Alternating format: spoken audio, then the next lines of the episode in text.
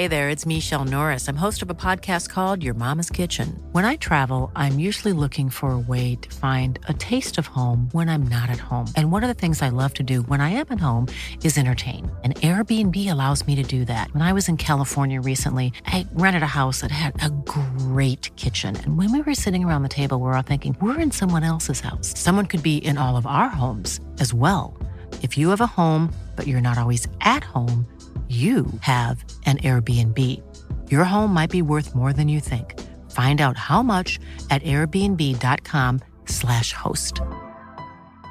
Quality sleep is essential. That's why the Sleep Number Smart Bed is designed for your ever evolving sleep needs. Need a bed that's firmer or softer on either side? Helps you sleep at a comfortable temperature? Sleep Number Smart Beds let you individualize your comfort so you sleep better together. JD Power ranks Sleep Number number 1 in customer satisfaction with mattresses purchased in-store. And now, save 50% on the Sleep Number limited edition Smart Bed for a limited time. For JD Power 2023 award information, visit jdpower.com/awards. Only at a Sleep Number store or sleepnumber.com. Hej og velkommen til Third Ear. Jeg ved, at vi har været væk i ret lang tid. Gone. Måske lagde du mærke til det, måske lagde du ikke mærke til det. Men lige meget, vi er tilbage nu, og vi har en helt ny serie til dig. Og den kommer lige om to sekunder. Først vil jeg bare lige sige, at vi har været på en slags mission i det sidste tid. Missionen har været at finde ud af, hvordan 30 kan blive ved med at lave historier lige præcis, som vi gerne vil lave dem. Fuldstændig uafhængig og nem for dig at finde. Og to cut a long story short, vi har fundet ud af det. Vi kommer til at lave en masse nye historier, og vi fortsætter med at være fuldstændig uafhængige, og vi kommer til at være nemme at finde. Vores nye podcast kommer her, hvor du hører det her lige nu. Men vi har også bygget en fin, ny og eksklusiv app sammen med nogle nye venner, vi har i Sverige. En app, hvor alle afsnit af den serie, som du snart skal høre den første afsnit af, allerede ligger klar. Nu, i dag, sammen med en masse af vores andre 30 historier. Appen hedder Naudio. Det er audio med et stort N foran. Det er N-A-U-D-I-O. Naudio. Prøv den. Den ligger på App Store og på Google Play. Du kan hente den i dag. Første måned er gratis. Nul reklamer. Det er kun 30 ting på appen. And that's it. Det er så fedt at være tilbage. Lad os høre en historie. Du lytter til en podcast fra Third Ear. Det her er første afsnit af serien Operation Romeo. Vi starter med en rekonstruktion af en enkel aften for 60 år siden. En lille scene, hvor vi med hjælp fra nogle skuespillere skal vise dig ind i en verden, hvor ingenting er, som det ser ud. Den her lille scene starter, når din fortæller, Christa Molsen, siger, Du skal forestille dig en fest.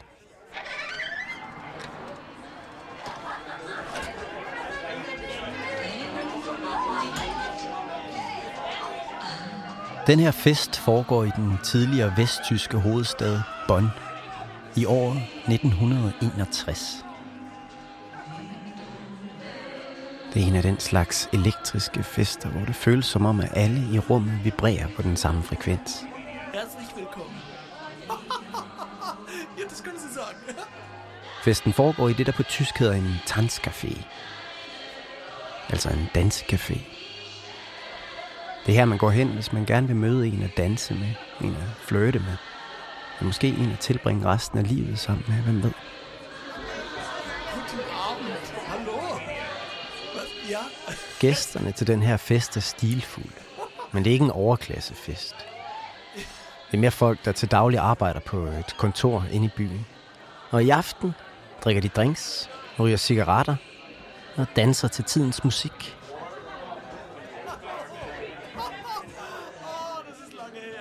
Af alle gæsterne til den her store fest, er der fire, som du skal vide, hvem er. Den første er Anita. Anita plejer at stå bag baren i den her dansecafé. Men i aften er hun æresgæst. For i aften er Anitas forlovelsesfest. Ham hun skal giftes med hedder Peter Michael. Han er faktisk dansker. Han står ved døren og tager imod gæsterne. Velkommen. Ah, hvor er det dejligt at se dig. Han er en lille tæt mand med mørke øjne. Men han bor her i Bonn, hvor han forsøger at slå igennem som sanger. Men det er ikke Anita og Peter Michael, der er hovedpersoner i den her historie.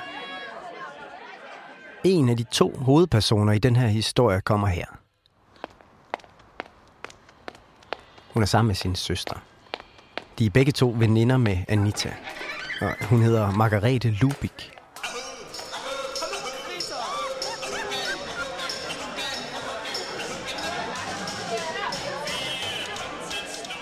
Hun er køn.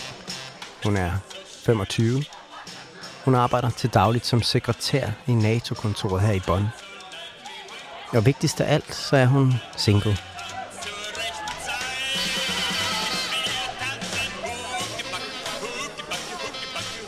Den sidste, du skal kende til festen her, hedder Kai Petersen. Han er også dansker. Han er Peter Michaels ven hjemme fra Danmark. Han står for enden af baren, lidt for sig selv, og tænder en cigaret. Lige om lidt vil Kai og Margarete støde ind i hinanden for første gang. Men lige nu indtager Peter Michael scenen for at give et nummer til sin forlovede. Guten Abend zusammen, mine Damer og herrer. I aften er det en helt særlig aften for mig.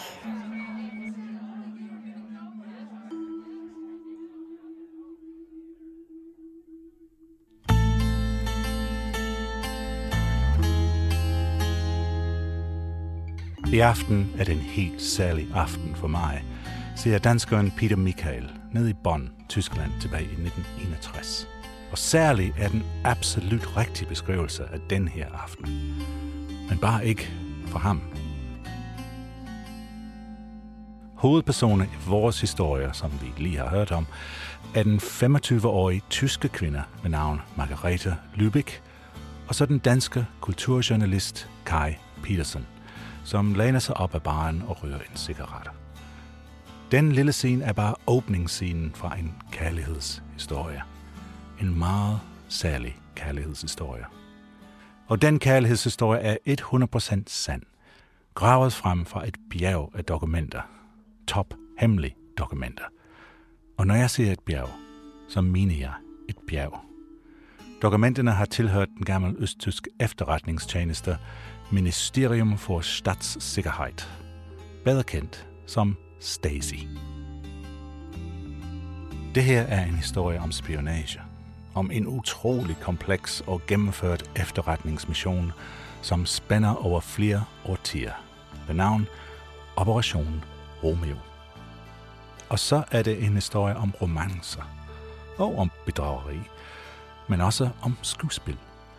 Og det er også derfor, vi har inviteret skuespillere ind i studiet for at hjælpe os med at genskabe scener fra et ganske særligt parforhold. Vi har digtet lidt selvfølgelig, men essensen af alt, hvad du kommer til at høre, er sandt. Dokumenteret sandhed. Rapporteret, nedskrevet, underskrevet og stemplet af østtysk byråkrater og lagt i strengt nummereret orden i Stasis arkiver. Så lad os tage tilbage til festen. Tilbage til 1961. Festen, hvor danskeren Peter Michael lige har indtaget scenen for at give en sang til sin forlovede. Bartenderen Anita. Guten Abend zusammen, mine Damer og herrer. Så i aften er det en helt særlig aften for mig. Øh, og jeg vil gerne invitere min elskede Anita på scenen. Kom herop, Anita. Anita, du, du er mit et og alt. So, jetzt muss ich singen.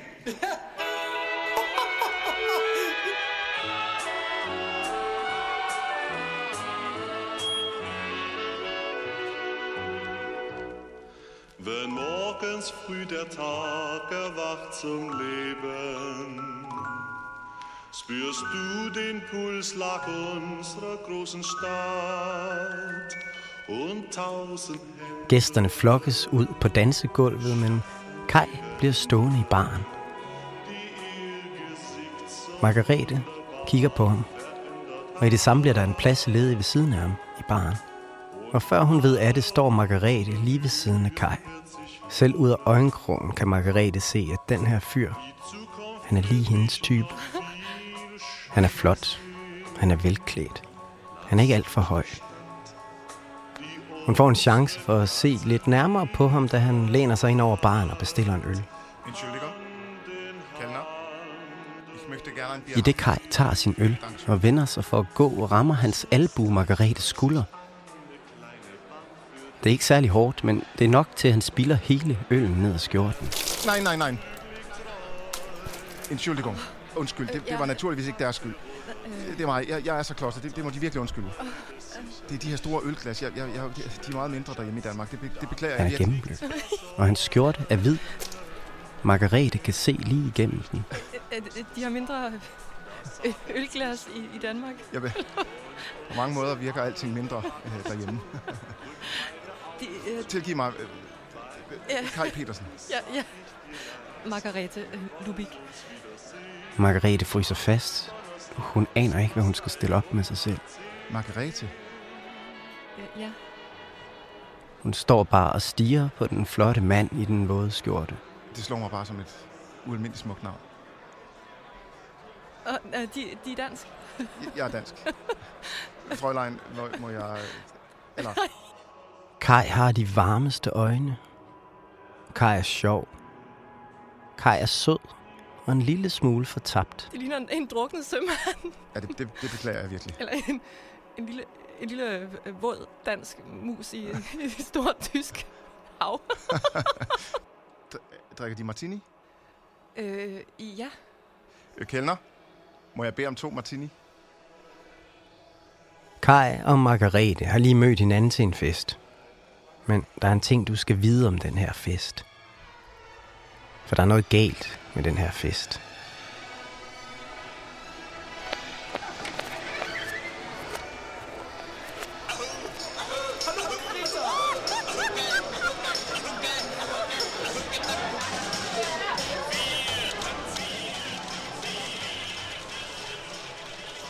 Den her forlovelsesfest imellem Anita og Peter Michael, den har fundet sted før. Flere gange før, faktisk. For Anita og Peter Michael, de holder deres forlovelsesfest jævnligt. Men de bliver aldrig gift. Samme fest, på samme dansecafé med de samme gæster, undtagen en eller to. Og i aften er de nye gæster Margarete og hendes søster. De to er de eneste, der ikke ved, at det her er et stort skuespil. For det, der er med den her fest, det er, at den er falsk. Det er en falsk fest. Planlagt ned til mindste detalje. Kai, der spiller sin øl. Nej, nej, nej. Den våde skjorte. Den charmerende accent og også Kai selv. Det hele er falskt. Et stort setup. Den her fest er designet til at få Margarete Lubik til at forelske sig i Kai Petersen.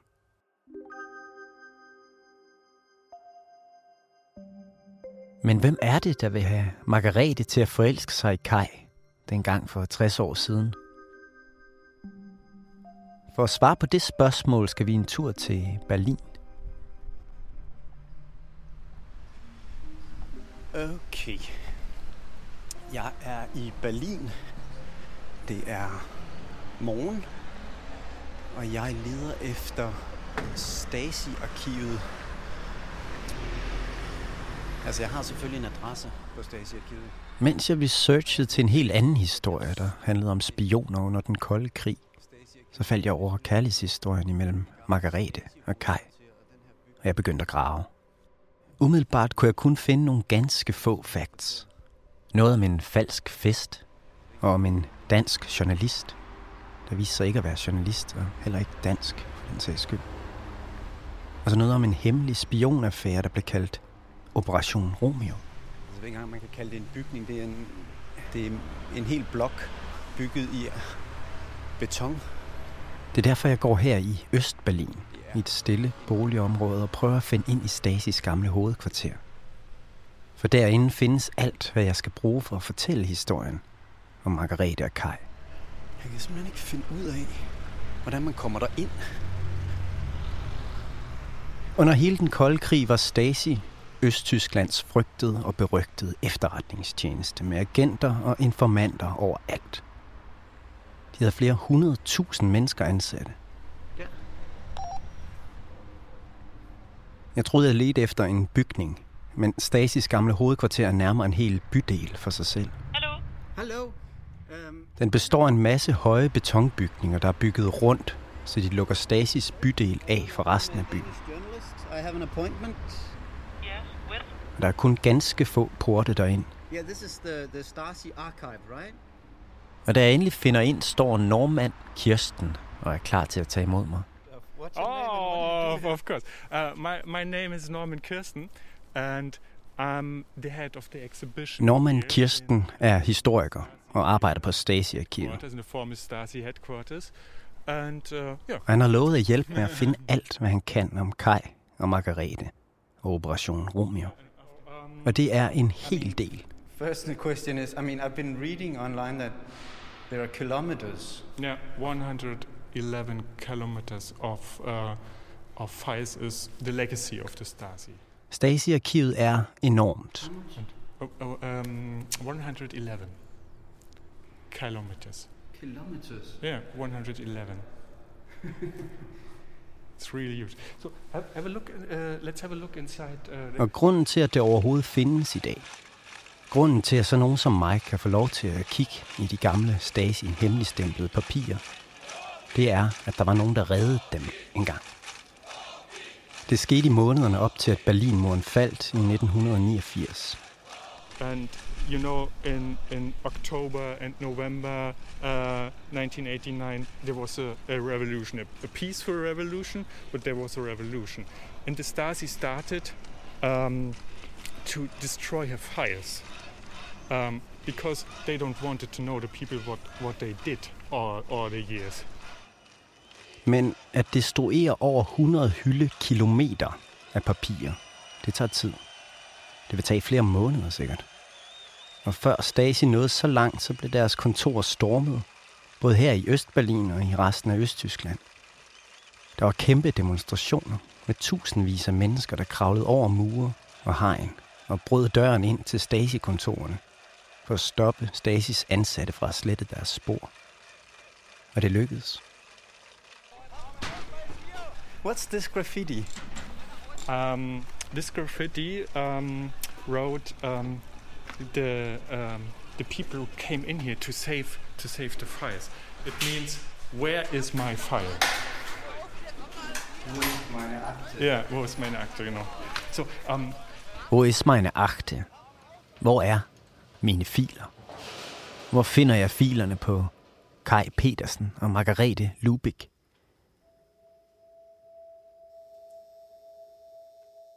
Det første dokument, der findes i Stasi-arkivet om Margarete og Kajs historie, det er en forspørgsel fra Stasis hovedkvarter her i Berlin. Den er sendt ud til Stasis andre afdelinger rundt omkring i hele Østtyskland. Og den lyder sådan her. Statssikkerheden, hovedforvaltning A, afdeling 11, Berlin, 1. i 7. 1960. Forespørgsel på passende IM. Det er en forspørgsel på en hemmelig agent. Det er det, der på Stasis-sprog hedder en IM. En inofficielle mitarbejder. Stasis hovedafdeling i Østberlin leder altså efter en passende agent til en hemmelig mission. Et internt jobopslag, kunne man vel kalde det. Til værvning af betydningsfuld kilde i fjendtligt operationsområde beder vi om snarlig støtte ved formidling af en egnet IM. De leder efter en agent, der skal værve en kilde i det fjendtlige operationsområde. Det er alle de lande, som ikke er kommunister. For eksempel Vesttyskland eller Danmark for den sags skyld. Og den agent, de leder efter, skal have nogle helt særlige kvalifikationer. IM skal opfylde følgende forudsætninger.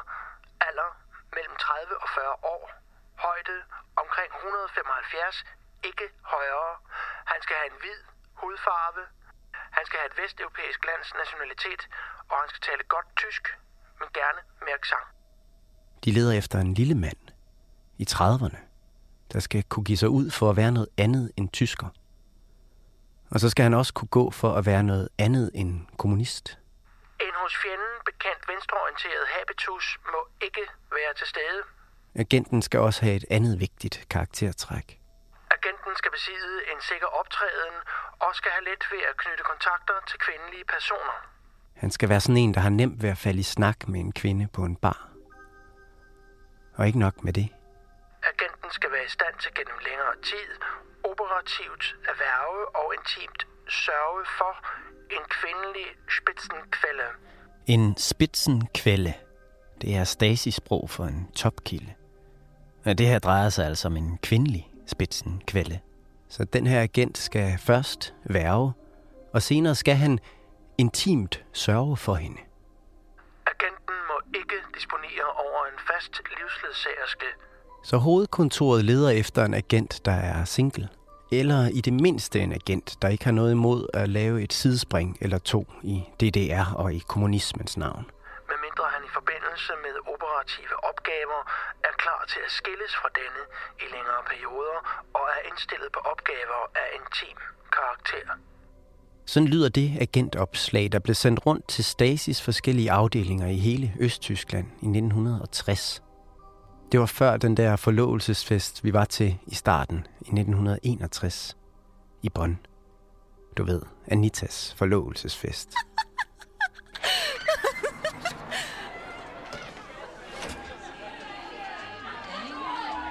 Der er noget, du skal vide om Anita. Anita er ikke bare bartender på en dansecafé, som skal giftes med en dansk sanger, nej. Hun er også hemmelig stasiagent. Hun er det, der hedder en værvningsofficer. Hendes job er at finde nye, interessante agenter til Stasi i Vesttysklands hovedstad Bonn. Det er derfor, hun er blevet venner med Margarete og med hendes søster. For de to kvinder arbejder begge to som sekretærer på steder, hvor Stasi godt kunne tænke sig at have hemmelige agenter placeret. Margarete arbejder som sekretær i NATO, og hendes søster i det vesttyske udenrigsministerium. I flere måneder har Anita studeret de to søstre og skrevet rapporter hjem til Stasis hovedkvarter om dem. Hun har skrevet om deres venner, om deres hobbyer, deres interesser, deres tro, deres smag i musik og teater og i mænd selvfølgelig. I flere måneder har Anita, sammen med Stacy, planlagt en aften, hvor Margarete skal møde Kai. Kai, en mand, der ligner lige præcis sådan en mand, som hun har gået og let efter – Faktisk har Stacy forsøgt at forføre Margarete tre gange før.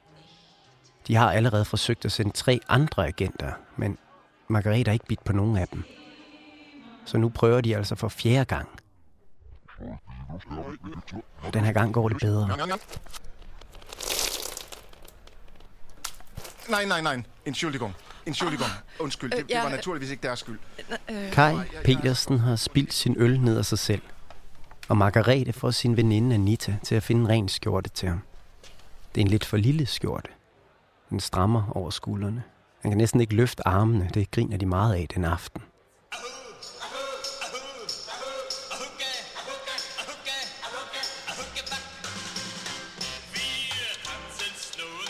Drikker de martini? Øh, ja.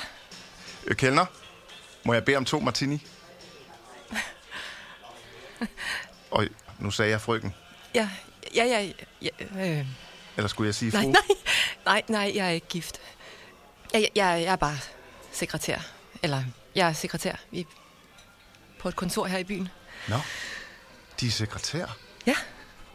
Men jeg synes, de sagde, at de bare var sekretær. Ja, nej, jeg, jeg elsker mit job. Ja, for sekretær er der, er der ikke bare. Nej, ja, men de er jo journalister. Men som jeg forstår sekretærstanden, er det jo en, en af de vigtigste områder for at få tingene til at løbe rundt. Kai skriver for en dansk avis om kultur, især om hans helt store passion. Teater. Ja, jeg er kulturjournalist i Danmark og, og skriver primært om teater og, og kultur. Er det rigtigt? Ja, nu håber jeg ikke, jeg keder dem. Ej, det lyder vidunderligt. Jeg elsker teater. Nej, er det sandt? Så det er deres job at, at Ja, jeg Gå i rejser, teatret? Det er det. Jeg skriver om, om teater både indlands og, og udenlands. Kai rejser rundt i hele Europa for at se teaterforestillinger. Så skriver han anmeldelser i den danske avis. Edo Mille, det lyder vidunderligt. Men, men holder de af teatret? her? Kommer de i teatret? Jeg, jeg går ofte i teateret, som jeg har råd til. Men, men nu, nu har vi kendt hinanden i få minutter, men, men, men jeg... øh, Ja, hvis de ikke vil, vil, vil tage mig det ilde op, så øh, kunne jeg finde på at spørge dem, om, om de ville følge mig i teatret en dag. Med glæde.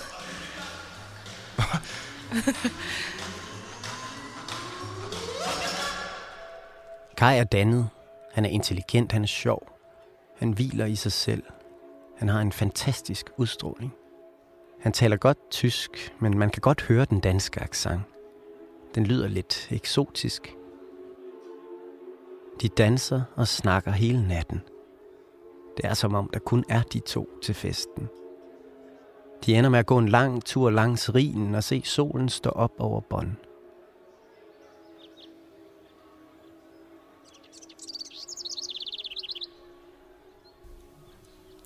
Øj, hvor er det smukt. Solen der står op over vandet. Ja, det er øst. Og du er solen. Stå op, du skønne sol. Og dræb kun månen. Kai er en gentleman. Aldrig i løbet af hele aften og natten bliver han upassende eller frembrusende over for Margarete. Margarete er bestemt ikke typen, der ender på et hotelværelse med en mand, hun lige har mødt. Selv ikke en mand, der kan recitere Shakespeares Romeo og Julie fra hukommelsen. Misundelig måne. Hvid af harme. Fordi du, hendes tjener inde, er langt skønnere end hun. Romeo og Julie, der tilfældigvis også er Margaretes absolut yndlingsteaterstykke. Romeo. Min Romeo. Hvorfor er du Romeo? Fornægt din far, forkast det navn, du bærer. Og vil du ikke sværg så, at du er min? Og, øh, ja, og så er jeg ikke mere en Capulet. Øh, nej, jeg kan ikke mere.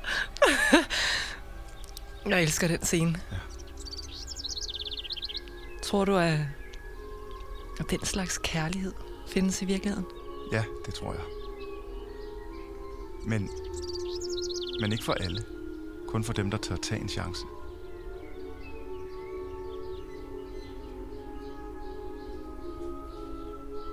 Inden de tager afsked på Margaretes trappetrin den morgen, lover Margarete, at hun vil møde Kai i Wien. Så han ikke skal gå i teateret alene. Kan jeg stole på, at, at vi har en aftale om burgtanken? Naturligvis. Jeg vil glæde mig fra nu. Også jeg. Det er lige heroppe. Jeg vil stå her. Nej, nej, stop nu. Stop nu. Godnat. Farvel. Tak for en dejlig aften. I Stasi-arkivet i Østberlin er jeg kommet ind til det allerhelligste. Her er nøglen til hele Stasi-arkivet. The key to the files is a card index system, you know, and um, the index cards lead to the files. Når man Kirsten har taget mig med ind til en stor, mærkelig maskine, bygget i mahoni. Ah, you know. So these are the index cards. Maskinen er på størrelse med et stort skab. Midt i er der et hul, hvor der står en kasse med indekskort. Det er sådan nogle papkort, man brugte på kontorer eller i det offentlige til at holde styr på informationer, før man begyndte at bruge computer til den slags. That's a very beautiful machine. It's, it's Uh, so, um, here you see two card files. Hvis man drejer på et håndtag på siden af den her maskine, så ruller kassen med indekskort ud til højre og forsvinder ned i gulvet. Og så kommer der en anden kasse op til venstre. Goes up and and down and round and round, you know? Right. Yeah. And did you build this? Or No, no, it, this is from the Stasi. For at finde en person i Stasi-arkivet skal man bruge to indekskort. And here uh, on this, Det første indekskort er F16-kortet. Det giver et navn og et nummer. the real name of, of a person. That's the real name. That's the real name of the person. And next to it, it's a registration Med det nummer kan du gå ind i et andet indekskortarkiv, And here F22-arkivet. Um, here's another name. Uh, it's not. It's not the real name. It's. Um, it's in in German. It's Deckname. Um, Code name. code name. Og her kan du finde en agents Stasi-dæknavn, og så et andet nummer, et arkivnummer. Og med det nummer kan du finde alle filerne på alle Stasis agenter. You can find the file of this person is wrote there. There are 41 million cards left. 41 million.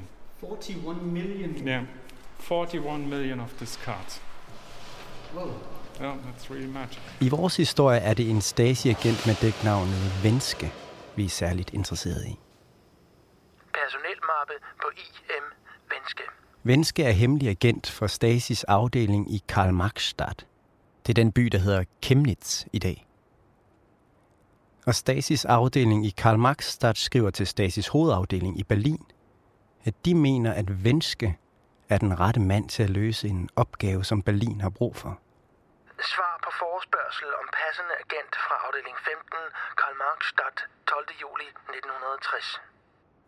Venske er 32 år på det her tidspunkt.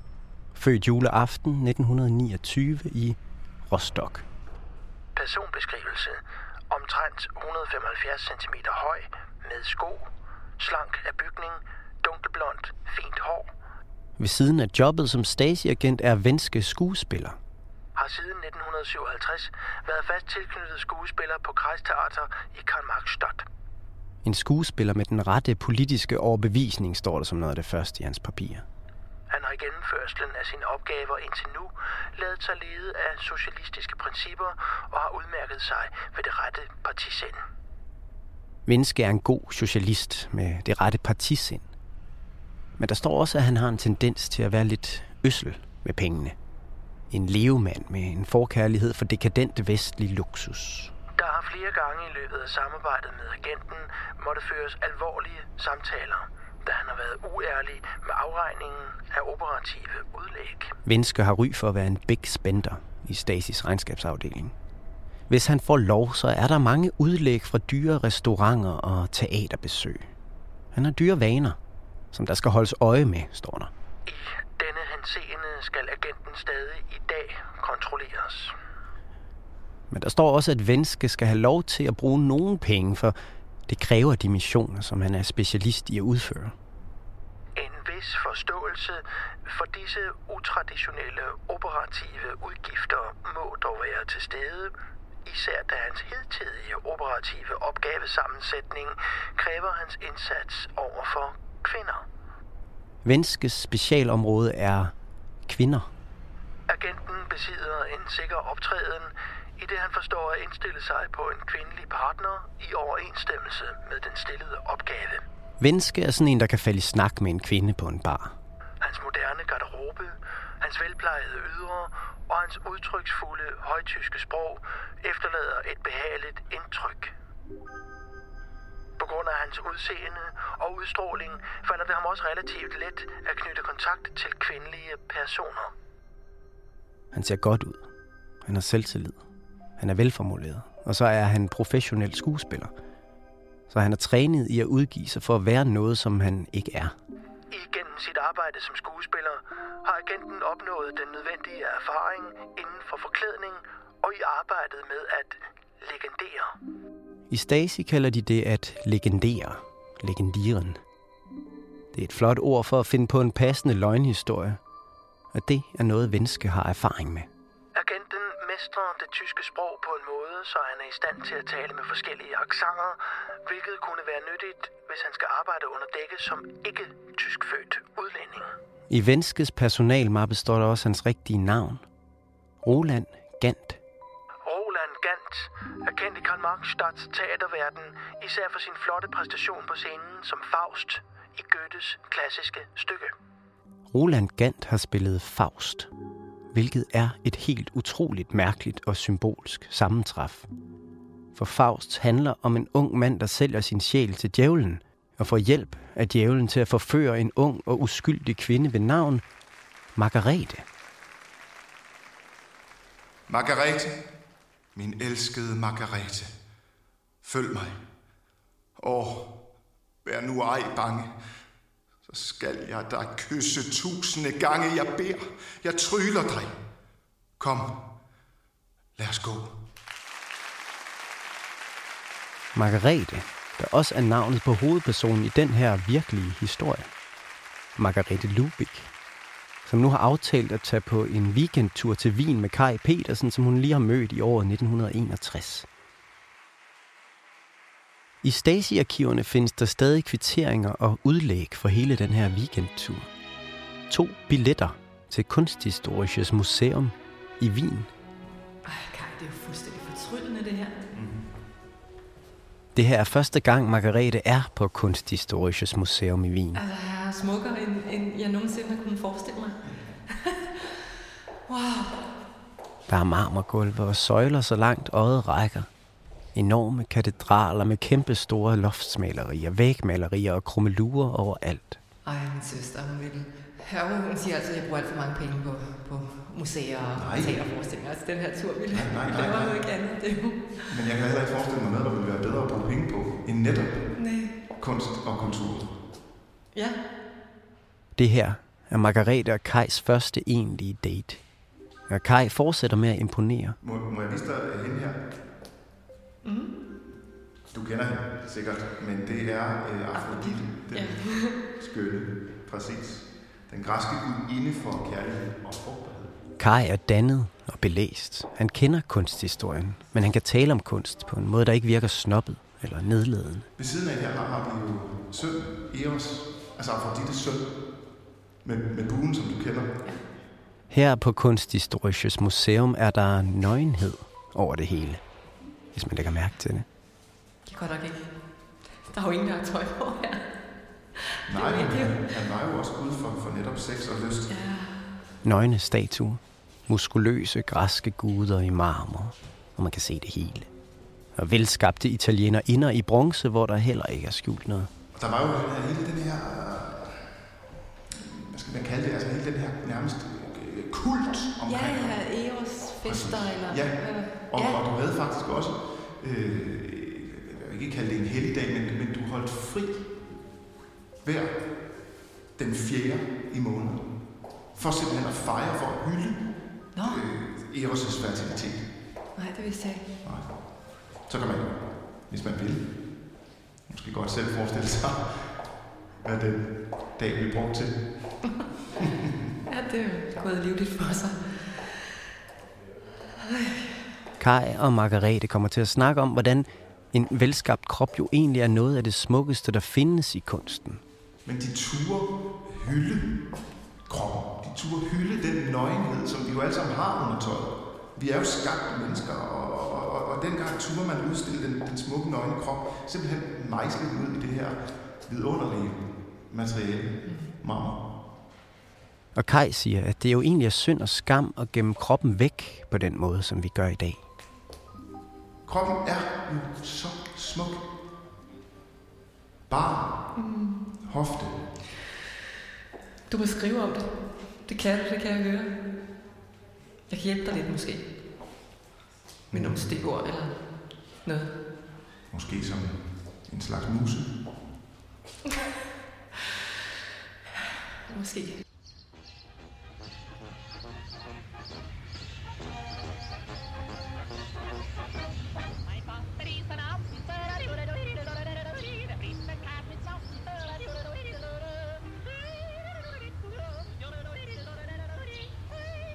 I Stasi-arkiverne er der også en kvittering fra den samme dato.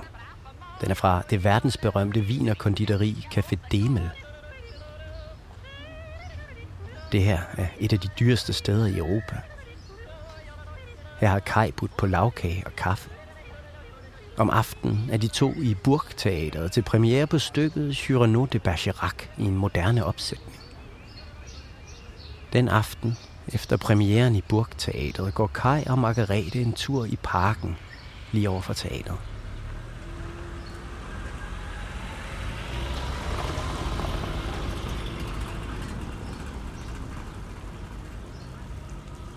Hvor var det godt.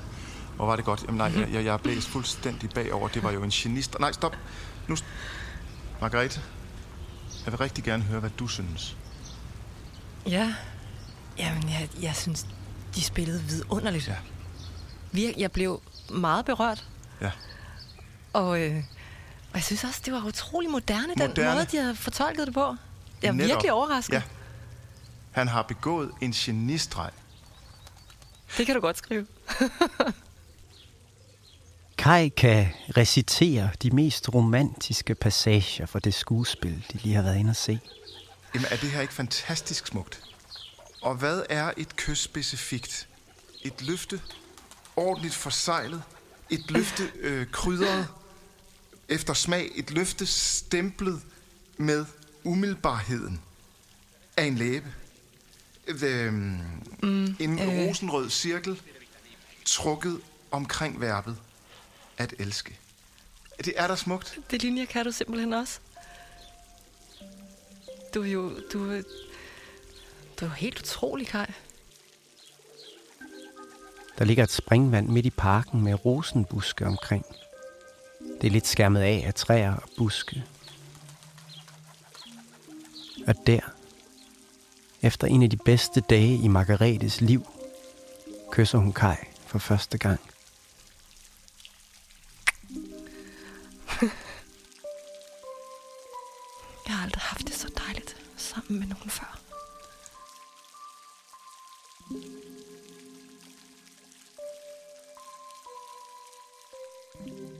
Jeg har aldrig haft det så dejligt sammen med nogen før, siger hun. Jeg har aldrig haft det så dejligt sammen med nogen før. Det er i hvert fald, hvad Kai skriver hjem til Stasis hovedkontor i sin rapport om den her dag, om den her aften og om det her kys i parken efter teaterforestillingen.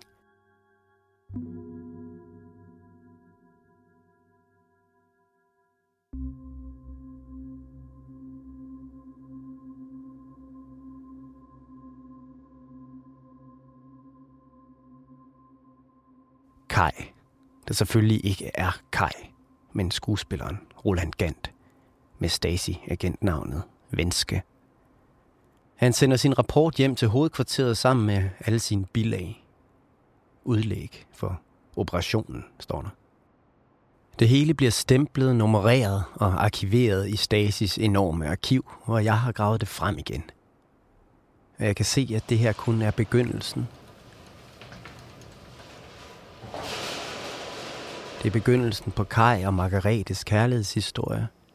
Men det er også begyndelsen på noget større. So these are the, the top secret. These are the top secret. You, see, you see this here. They are, they are saved with, with this. You, you see that? I, I, I don't know the. the Oh, that's a seal. Yeah, yeah, yeah. It's a So, seal. so you you can be sure no one read this. So if you open it, you can see that someone has opened it. Yeah, yeah. That's the exactly. idea. Exactly. Right. Exactly. So these are sealed by by someone who, who, who wrote this file. Yeah, yeah, and put it on the on the secret part of the archive. Den historie, vi er i gang med her, ligger stadigvæk delvist begravet i Stasi-arkivets 111 hyldekilometer af papirer. De fleste af dem stemplet top hemmeligt. Mange af dem stadig forsejlet og uåbnet. Så nu er det mit job, med Normands hjælp, at finde de papirer, der har at gøre med Noget, der skal vise sig at være en kæmpe stor spionoperation, der spænder sig over årtier. Den operation, som Stasi selv kaldte for Operation Romeo.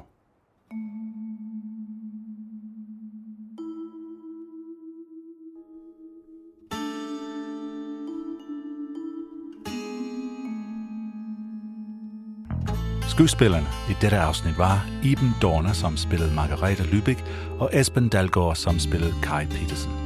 Tyr Lindhardt var Peter Michael og Stacy Dokumenterne. Du får resten af rulleteksterne i slutningen af afsnit 3. Indtil der, husk nu, at hvis du kan lide, hvad du har hørt, så send det endelig videre.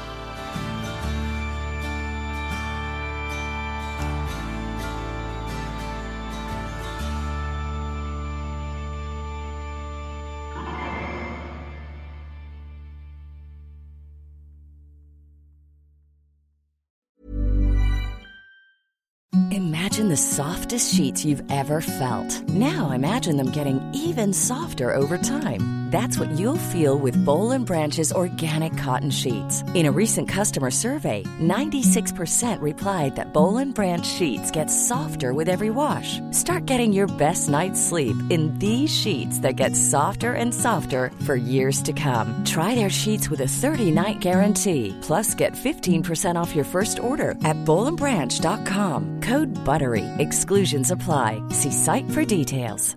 Hi, I'm Daniel, founder of Pretty Litter. Cats and cat owners deserve better than any old-fashioned litter. That's why I teamed up with scientists and veterinarians to create Pretty Litter. Its innovative crystal formula has superior odor control and weighs up to 80% less than clay litter. Pretty Litter even monitors health by changing colors to help detect early signs of potential illness. It's the world's smartest kitty litter. Go to prettylitter.com and use code ACAST for 20% off your first order and a free cat toy. Terms and conditions apply. See site for details. Hey, it's Paige DeSorbo from Giggly Squad. High quality fashion without the price tag. Say hello to Quince. I'm snagging high-end essentials like cozy cashmere sweaters, sleek leather jackets, fine jewelry, and so much more. With Quince being 50 to 80% less than similar brands. And they partner with factories that prioritize safe, ethical, and responsible manufacturing. I love that. Luxury quality within reach. Go to quince.com slash style to get free shipping and 365 day returns on your next order. Quince.com slash style.